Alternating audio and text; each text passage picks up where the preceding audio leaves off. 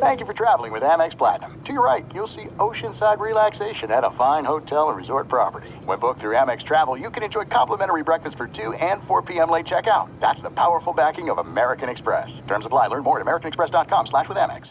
Enjoy all your favorite sports like never before at BetMGM. Signing up and playing is so easy. Simply sign up using code Buckeye and receive up to $1,500 back in bonus bets if you don't win your first bet. When you register with BetMGM, you can get instant access to a variety of parlay selection features, live betting options, and the best daily promotions in the business. And with BetMGM at your fingertips, every play and every game matter more than ever. Place your moneyline, prop, and parlay bets with the king of sportsbooks today. Sign up using code Buckeye and receive up to $1,500 back in bonus bets if you don't win your first bet. That's right, up to $1,500. Again, sign up using code Buckeye and receive up to $1,500 back in bonus bets if you don't win your first bet. BetMGM and GameSense remind you to play responsibly. 21 plus and present in Ohio, subject to eligibility requirements. Rewards are non-withdrawable bonus bets that expire in seven days. Gambling problem? Call 1-800-GAMBLER in partnership with MGM Northfield Park. That's 1-800-GAMBLER.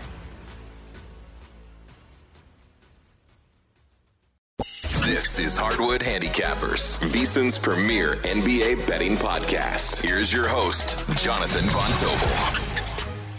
What up, folks? Welcome in. It's another edition Hardwood Handicappers.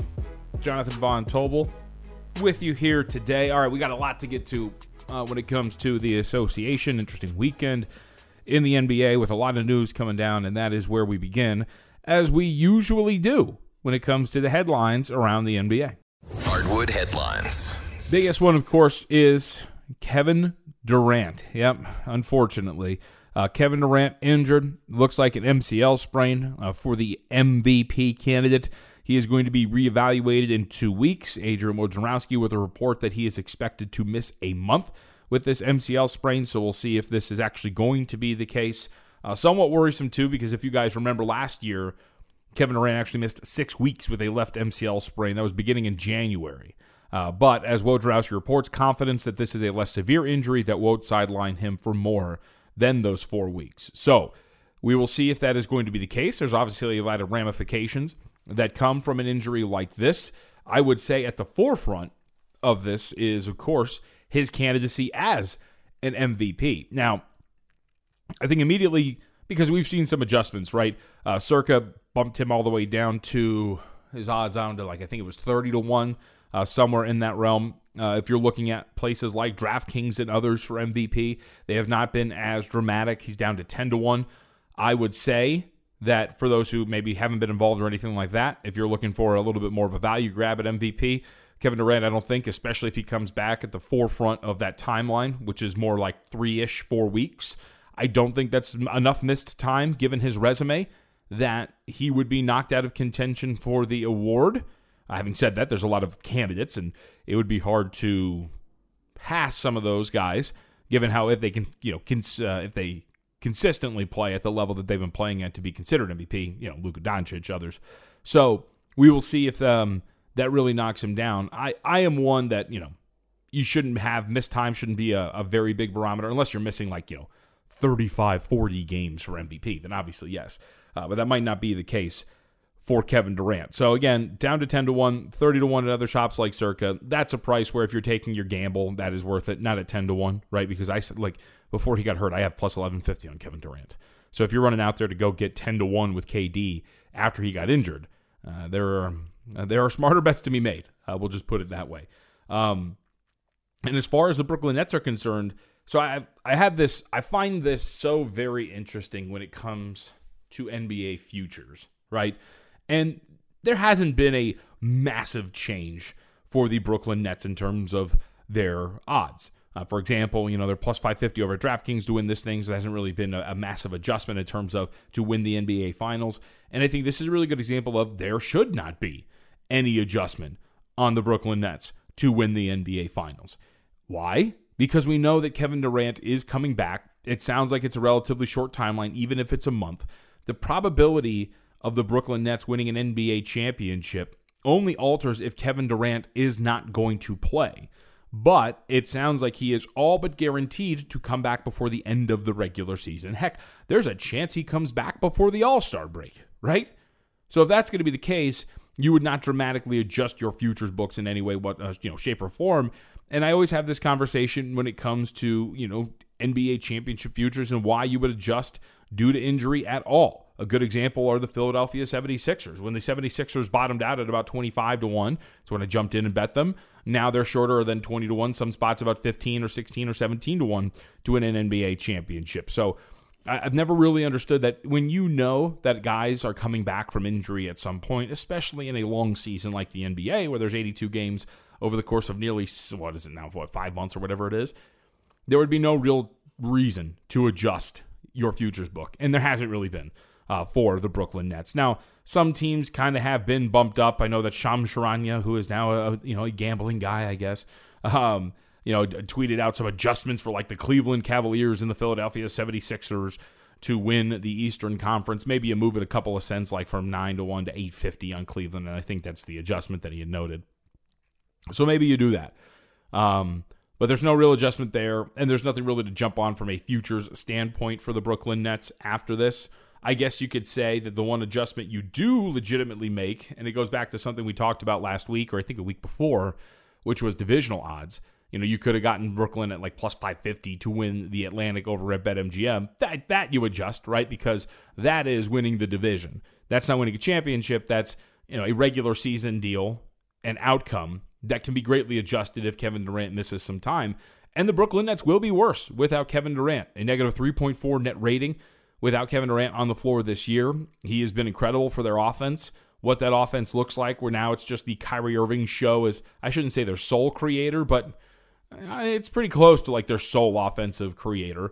What that looks like and what they, you know, what shape they start to take as we move forward here without Kevin Durant. Do they become more of a defensive oriented under team without Kevin Durant out there? Nic Claxton, who we talked about by the way last week, I know this. We talked about him for defensive player of the year. He's now 9 to 1 to win that thing over at BetMGM. Remember we talked about that last week. He was 80 to 1 to win the award.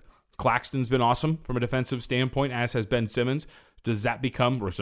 Uh, does that become more of their identity as we move forward here? Do they become more of an under team uh, without Kevin Durant out there on the floor and putting some more defensive oriented personnel and lineups uh, out there in his absence? I think that's definitely worth consideration and something worth monitoring. And they've kind of not shifted to being an under team, but the last few games of theirs have kind of gone under the total.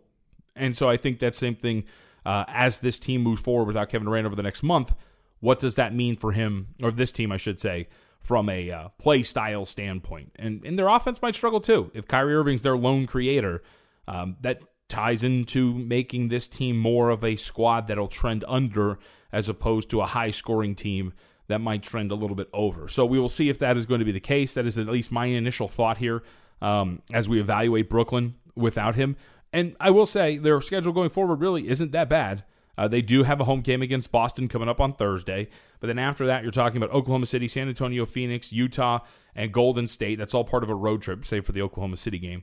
Um, that ends in Philadelphia on January 25th. And then they come back home. They get the Pistons, the Knicks, the Lakers uh, before heading back out at the beginning of February. And that's close to a month. So we'll see where Kevin Durant is at this point.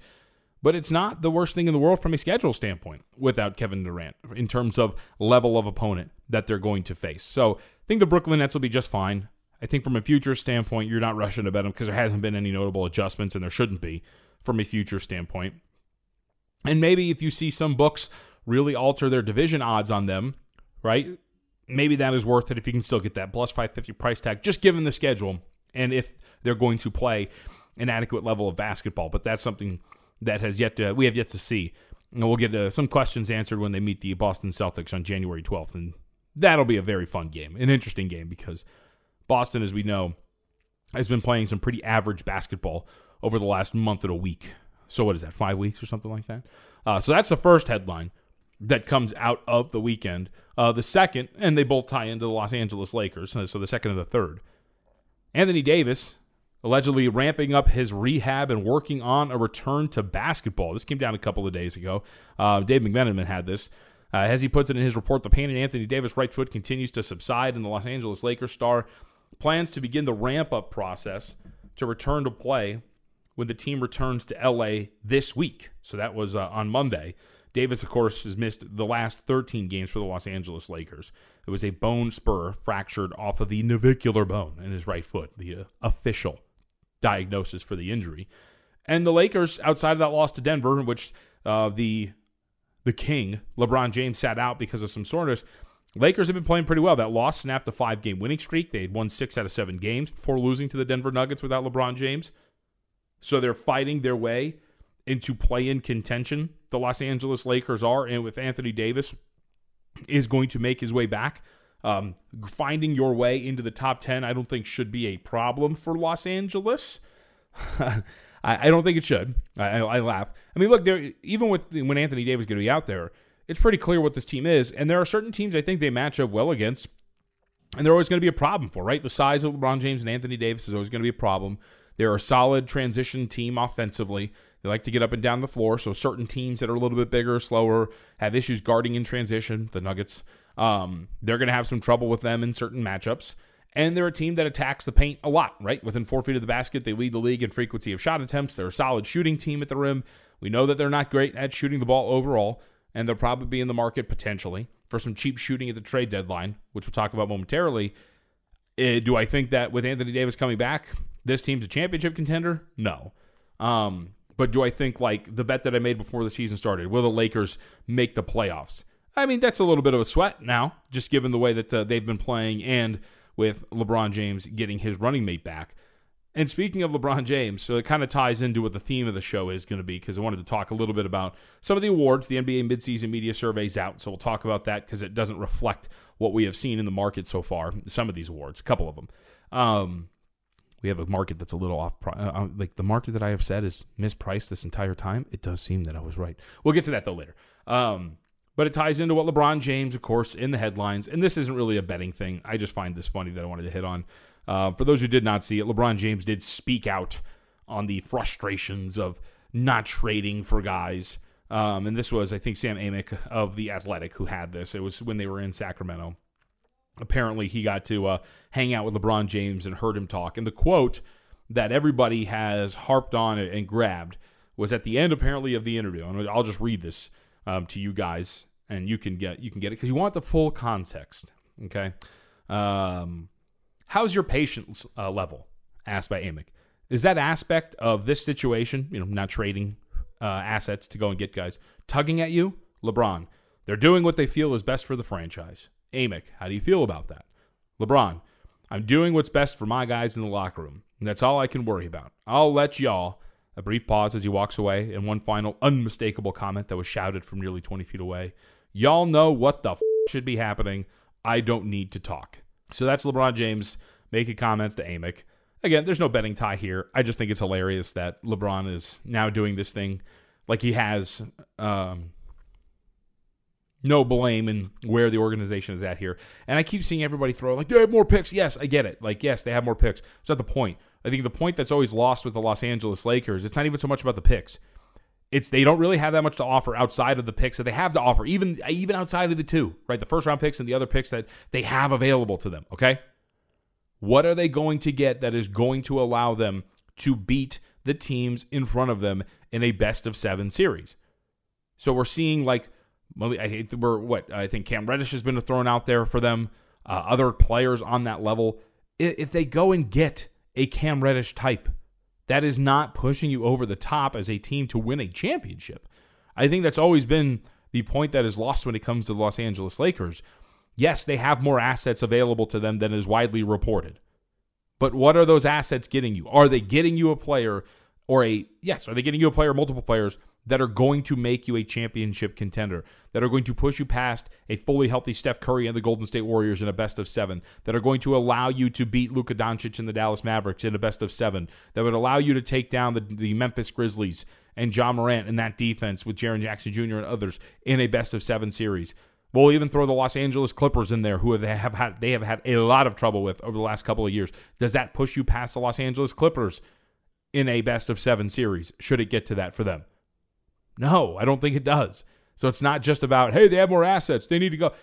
It's it's about not shipping those off for minimal returns. And the returns would be minimal if that is going to be the case. So just throw that out there. We'll see if they actually go and they acquire somebody at the deadline. Again, I would not expect that it is a future altering move, But, and this ties in nicely to what we're going to talk about, as we know with the betting market in the Los Angeles Lakers, uh, logic is not really what drives um, the Los Angeles Lakers and the betters uh, when it comes to that. And really pushing the market. We'll talk about that coming up momentarily. Uh, before we take a break, a reminder that if you're looking for a betting edge on football as a big game, the VSiN experts got you covered. Become a VSiN Pro subscriber with an introductory offer, only $9.99.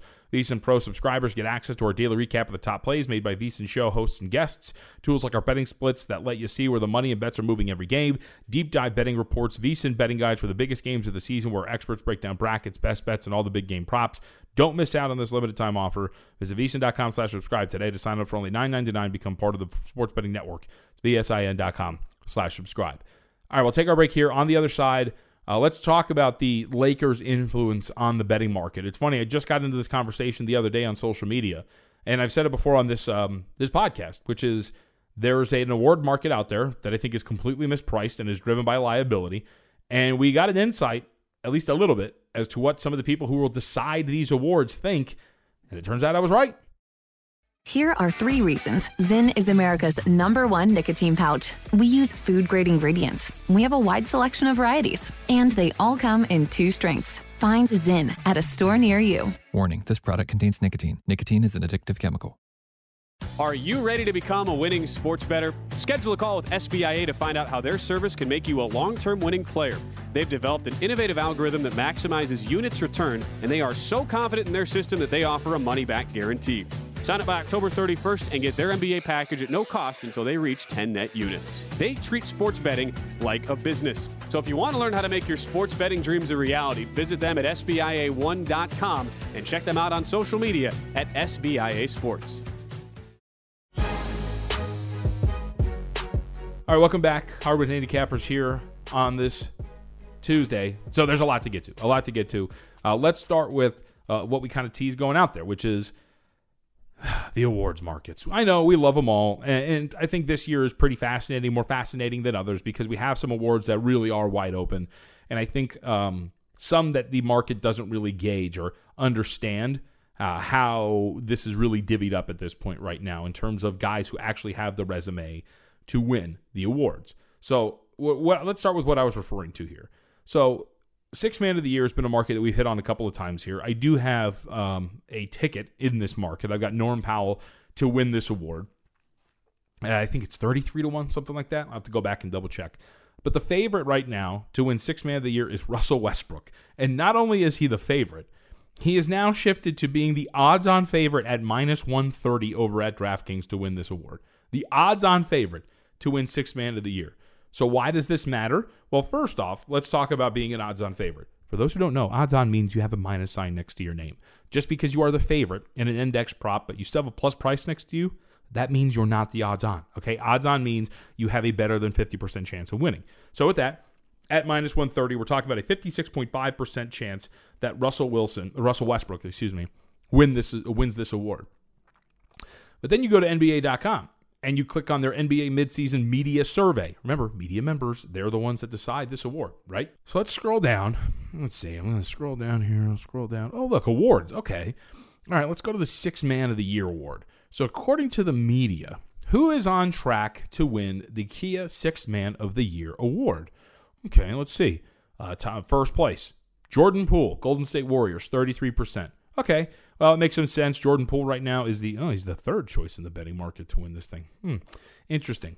All right, well, it's not that far off. Let, us keep going. Second, Malcolm Brogdon, 23% of media members think that, you know, rating him second. All right, that makes sense. He's the second choice on the betting board. Third, Russell Westbrook, right? No. Tied for third are two players, Benedict Mathurin of Indiana and Christian Wood of the Dallas Mavericks. Shout out UNLV's own Christian Wood. For those who don't know, there's a big thing in when I worked in local radio and Christian Wood left, and he was laughed at and mocked when he didn't get drafted by fans out here in Las Vegas. And I'm a big Christian Wood fan because it's cool to see guys push through adversity and actually make something of themselves. And that's what Christian Wood has done. So that's why I laugh. Um, but you'll notice that I did not read off Russell Westbrook's name. Now, he's part of the also receiving votes category. That would be him, Malik Monk, Norm Powell, and Bobby Portis. My point here is this when you look, because we have, I think the we, like the collective, we have like this habit of looking at the betting market as this pristine thing that that means that that's going to happen, right? No, it doesn't. It really doesn't. And when you look at something like awards, which are voted on months ahead of time, there is no way that the betting market would be predictive of anything when it comes to six man of the year. Yes, you can gauge these guys winning this award because you can look at their stats and whatnot and you can get an idea, blah, blah, blah, blah, blah. Yes, that's fine. And Russell Westbrook this season, in terms of his statistical returns, have been fine. Uh, 15.1 points per game, 6.4 rebounds per game, 7.9 assists per game. Uh, he's been absolutely great. Uh, when he is coming off of the, uh, or excuse me, as a starter, you know, his uh, numbers weren't that great. Coming off of the bench, he's been absolutely tremendous. It's been great, been fantastic. He's been much better than what he was at the beginning of the season. The problem is, is that when you're looking at this from like an actual statistical standpoint, well, those numbers are great. He's still shooting 41% from the floor, so he is wildly inefficient still as a scorer, and shooting 28% from three on four three point attempts per game. So he's not shooting the ball well from distance. He's only shooting 67% from the free throw line, Russell Westbrook is. So, in terms of efficiency this year, still is Russell Westbrook, exactly what you expected, right? He has not been performing well in any way, shape, or form. And yes, while he has contributed positively to his team, when he's on the floor, he improves their net rating by 1.7 points per 100 possessions. He is still a very poor defender, and he's been a poor defender. Like, I'm just saying, again, as we're talking about the way the market is priced, and we have now a glimpse into what the media is thinking. The betting market is telling you, oh, he's the odds on favorite. He's got a 54% chance of winning this thing when the people that are deciding this vote are telling you he's not even in the top four. So, what are we doing with this betting market? Right? So, it would tell you, you know, wherever you think the value is. I mean, right now, I would say Jordan Poole, who I don't think has performed very well, but still is at the front eyes of the media, is very much worth it. Added Christian Wood myself the other day at 100 to 1 to win six man of the year. William Hill had a misprice because they had him off. And Maxi Kleber is going to come back here in two or three weeks and push him back to the bench. He's going to be a great six man of the year candidate, second leading scorer for the Dallas Mavericks, if that's going to be the case. Bobby Portis, a double double machine for a bench player and who has been helping out a team that has been shorthanded and inconsistent with its players' availability, namely Khris Middleton and Jrue Holiday. My whole point here is that don't look at futures markets and think, especially when it comes to awards, that that's an indication of something that's going to happen because it's not. There's no way that you can accurately predict what player what people are going to vote on.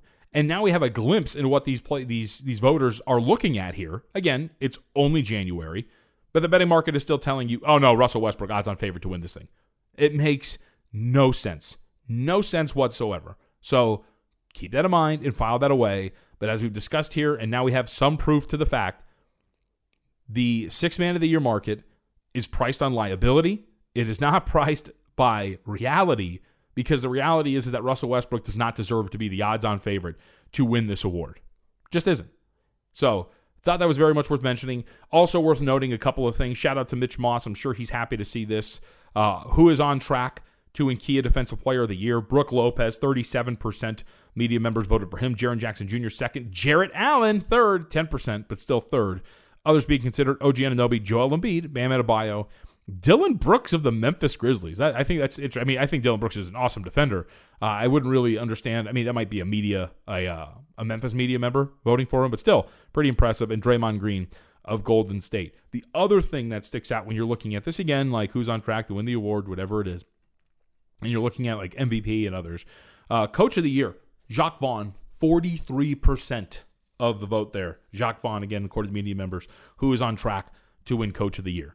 Willie Green second. Joe Mazzulla also tied for second at 23%. So others receiving votes, Mike Brown Rick Carlisle, JB Bickerstaff. But those are the top three names, Jacque Vaughn, Willie Green, and Joe Mazzulla.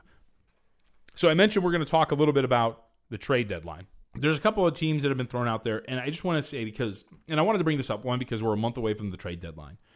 And two, I always get after the trade deadline, right? When I'm asked the, the questions, when I go do the circuit on VSIN and everybody's talking about the trade deadline, whatever it is, it is always now that the trades have happened, where's the value? And it's like, well, no, we're asking the wrong question, right? Because you're asking where's the value after the moves have been made and after the adjustments have been made. So I always, I'm always very boring at trade deadline time when I'm asked to go on the network because a lot of people are always asking the wrong questions at the wrong time. You, you don't want to at the trade deadline after all the moves are made, hunt for value. Because, sure, theoretically, if Team X acquires a player and I believe that the books have not adjusted enough on their odds to win a title, then yeah, sure, maybe you can make that argument. We're talking maybe one or two, maybe one or two percent, right? When it comes to some of these teams winning these awards, and even then, or actually winning these awards, uh, winning a title, right? So even if we're talking, like we'll give you an example. Uh, no, that's not a that's not a good enough example. Uh, let's see. Hold on, hold on. I always got to mess my percentages up. All right, so let's say let's say the books adjust on the this is just an example let's say the books adjust on the brooklyn nets after a trade deadline acquisition and they go to let's say like uh, hold on hold on i want to get this because these are some weird numbers here all right so let's get let's say they go from seven to one to or they go to seven to one on a guy right or the, the brooklyn nets sorry i know i'm stumbling but i'm i'm crunching this out really quickly okay so let's say and this again i know it's not representative of the actual odds but i'm just giving an exercise as to why i think the way that i do so let's say after a trade deadline, the Nets go to seven to one. Okay. But I think that the Nets are actually, you know, mm, I don't think they're 17 or seven to one. I think they're more like, you know, 13.5%. I think they're like plus 640 to win a title. Like, okay, like, sure. Maybe there's value in, you know, seven to one on a team that I think is plus 650 but like there's not that much that you can really jump on. So again, I'm just talking of when we're talking trade deadline, the analysis should come probably about now right? We're going to try to find the teams that are either going to look to buy or we're going to look for teams that are looking to sell. And one of the teams that keeps popping up as a potential seller is the Toronto Raptors. The Raptors, who are not really playing great basketball, got a win over the Portland Trailblazers on Sunday and have been really inconsistent. They're they're they've been thrown out as a potential seller, and Tim Bontemps wrote a great piece on it the other day, just essentially about what the situation they face is. And if you look around, like they do have the pieces right? Fred Van VanVleet, who, I mean, you'd be selling at the bottom of the market because he's not playing that well this year, but Fred Van VanVleet would be an addition. He's got a player option for next year that you would think he more than likely is going to cash into because he's not playing that well and he doesn't want to hit the market um, at a watered down price because he's not he's going to lose some money on that. So maybe that makes him a little bit less attractive, but it doesn't mean you can't ship him off. It just means that you're not going to get what you once could have gotten for Fred VanVleet. Uh, Gary Trent Jr., according to Mark Stein, has uh, expected or is expected to be available. Great. Gary Trent Jr. is awesome, averaging about 18 points per game, good shooter, good scorer. A lot of teams could probably use a piece like Gary Trent Jr. So the question then becomes is are the Toronto Raptors going to sell the other names, right? OG Anunoby, Pascal Siakam. I don't think Scottie Barnes, but you know, maybe who knows? Like crazier things have happened in the NBA. Are they going to sell to the point where as you look at the futures market now and you say cuz it's always about, "Hey, can we bet this team to win the NBA finals?" Well, let's start to find other ways to attack the trade deadline. Do we bet the Toronto Raptors now under their win total of 39.5? That's their adjusted win total over at DraftKings. You're only laying minus 125. DLA a buck 85 on the no for them to make the playoffs. Because what if Fred VanVleet and Gary Trent Jr. are gone? Now, those aren't like massively impactful players, but I would say on a Toronto team that's not wildly deep, if you're going to essentially ship off your starting backcourt, that's a pretty big disc. It's a pretty big um, uh, downgrade. There we go. I'm looking for the wrong D word. That's a pretty big downgrade for the Toronto Raptors, a team that's already kind of playing pretty poorly. So now, as you're attacking it from that perspective, is there value now in betting on the Toronto Raptors to not make it to the playoffs, to go under their adjusted win total because they might be sellers at the deadline and they might chip off guys like Fred Van VanVleet, they might chip off guys like Gary Trent Jr., and on top of that, if they do ship those two guys off, a team that has had a wild amount of injury concerns with a lot of their players, do they all of a sudden start resting guys down the stretch when the playoffs are not in sight because they have sold off their starting backcourt and they want to maximize their draft position so maybe they can go and get something in this NBA draft this year. So again, I think this is the this is the mindset I think we're attacking this with when it comes to the NBA trade deadline. The same could be said for the Chicago Bulls, right? The Chicago Bulls are a team that right now mm, like they're playing middling basketball. They've been covering some numbers, and they covered against the Celtics the other day, but they still lost. They're a team that themselves kind of in the similar range of the Toronto Raptors. Suggested win total of 39 and a half. Uh, to make the playoffs, the Chicago Bulls uh, right now you're laying 225 as opposed to the 185 price tag on Toronto. You know, Toronto has a little bit more market respect at this point right now. But Chicago is interesting because Chicago could be a potential seller DeMar DeRozan's value has increased. He's been absolutely tremendous. Zach LaVine, maybe one of those pieces that could get shipped off here as well. Again, you're just throwing things out there, but do you blow this thing up now? Do you try to get something for Nikola Vucevic, who has not played very well at all, that you gave up some assets for? Like I, they, they are thrown out as a team that could potentially do that. Or here's the other interesting part about Chicago: are they are they playing good basketball at the wrong time? I think this is an article written. I want to say it was the Athletic or NBC Chicago. Um, but regardless, it, the whole premise of the article was: Are they playing better basketball at the wrong time because they're going to buy into themselves and think they're much better than they really are, and actually look to acquire pieces at the trade deadline? So maybe you can, I don't know, bet them over 39 and a half, right, over their win total because they might go acquire some pieces because they have fooled themselves into thinking they're a much better team. So again, and, and this isn't like I'm not going to solidly recommend any of these. To be honest with you, the one that I do like the most is maybe looking at Toronto under. I think we know that Gary Trent Jr. is gone. There's a pretty good chance Fred Van VanVleet's gone, and I think that is something I would look at. But when it comes to Chicago, I think you have to consider all the possibilities and really keep in mind, like, really start reading a lot of these articles and try to get information. Because the value to find in the market right now when it comes to the trade deadline, it's now. It is not after the deals are made, it is now. I can't like harp on that enough. The other team, and I think this is a really interesting one, and reading some reports, they have a ton of assets, a ton of assets. And it's not like they would go and get like go crazy. But having said that, let me make sure I have this right. I want to see if it's even listed. See, in some spots they don't even have it listed. And this is the part that's really frustrating. So let's go to okay. They at least have a win total, and we can get them to participate in the play in. Let's see. Okay. Are the Oklahoma City Thunder going to find themselves as buyers as we get closer to the trade deadline? A team that has a massive, a massive amount of assets. A team that is right now one and a half games back from the 10th seed in the Western Conference, that has one of the best scorers in the NBA in Shai Gilgeous-Alexander, has one of the best on ball defenders in the NBA in Luguentz Dort. The Oklahoma City Thunder's adjusted win total is 31 and a half. You're laying a small price there. Double check. I think it's minus 130. Uh, let's see. Get that in front of me. Shouldn't? Minus 135. But the better bet, I think, if you're if you're somewhere that you can find, and I think this is worth it at this point right now, to participate in the West play-in. That means just make the top 10. You can get the Oklahoma City Thunder at 10 to 1 to participate in the West play-in. That is something that I think is worth taking as a better because I do think they're a sneaky buy candidate. And it's not like they're going to go and buy like somebody incredible, right? They're not going to break the bank to go get it. But are they going to go get a role player, some size, because they're a really undersized team? Are they going to get somebody up front, maybe buy them, get them in there, and of course, just make that push to get into the play in, to get a young team some really good experience in a high leverage situation that they have not experienced yet? I think that's very much worth it. And when you're talking about 10 to 1, on a team that could be a sneaky buy candidate that has a player whose window, frankly, doesn't really jive with the team, and maybe they try to accelerate this a little bit, and they would barely have to scroll, dip into the asset pool that they have. It has been thrown out there that the Thunder might be sneaky buy candidates at the trade deadline, and I would not say no to that in any way, shape, or form when it comes to investing in them to, again, just make the play in. And then the last two teams I think that are worth, again, talking about here I've invested in the Clippers a couple of times at different prices, so it's not like I'm going to roll out there to get 10 to 1, but I've got some better numbers on them. But uh, look out for the LA teams, Clippers and Lakers, as we kind of discussed the Lakers already.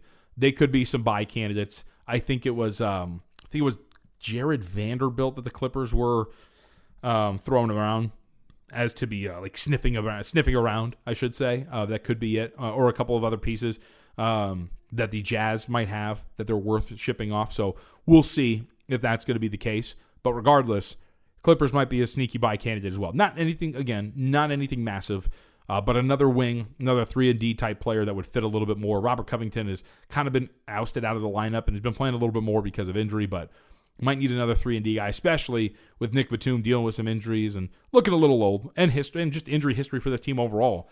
If Paul George or Kawhi Leonard are not going to be consistently available, three and D would work pretty well for that team. Uh, maybe another center too, because Ivica Zubac is their only center at this point right now. And man, they play the they play the Mavericks later tonight. I cannot wait to see Luka Doncic pick on Ivica Zubac uh, yet again. God, Luka Doncic absolutely kills the Clippers. I think he's averaging something like 38, 9, and 8 on 47% shooting against them in his career. Absolutely insane. All right, that does it for um, early ep- uh, early episode of Hardwood Handicappers. Uh, issues with Kelly at the end of last week and on my end as well, mostly my end. Uh, so we didn't get the episode up with Kelly. We're going to have Kelly back on, of course, this Thursday. That is 100% confirmed.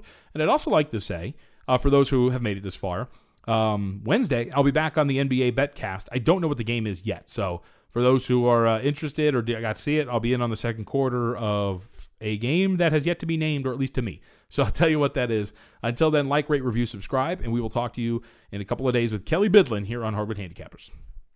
At Bet365, we don't do ordinary. We believe that every sport should be epic. Every home run, every hit, every inning, every play. From the moments that are legendary to the ones that fly under the radar. Whether it's a walk-off grand slam or a base hit to center field. Whatever the sport, whatever the moment, it's never ordinary at Bet365. 21 plus only must be present in Ohio. If you or someone you know has a gambling problem and wants help, call 1-800-GAMBLER.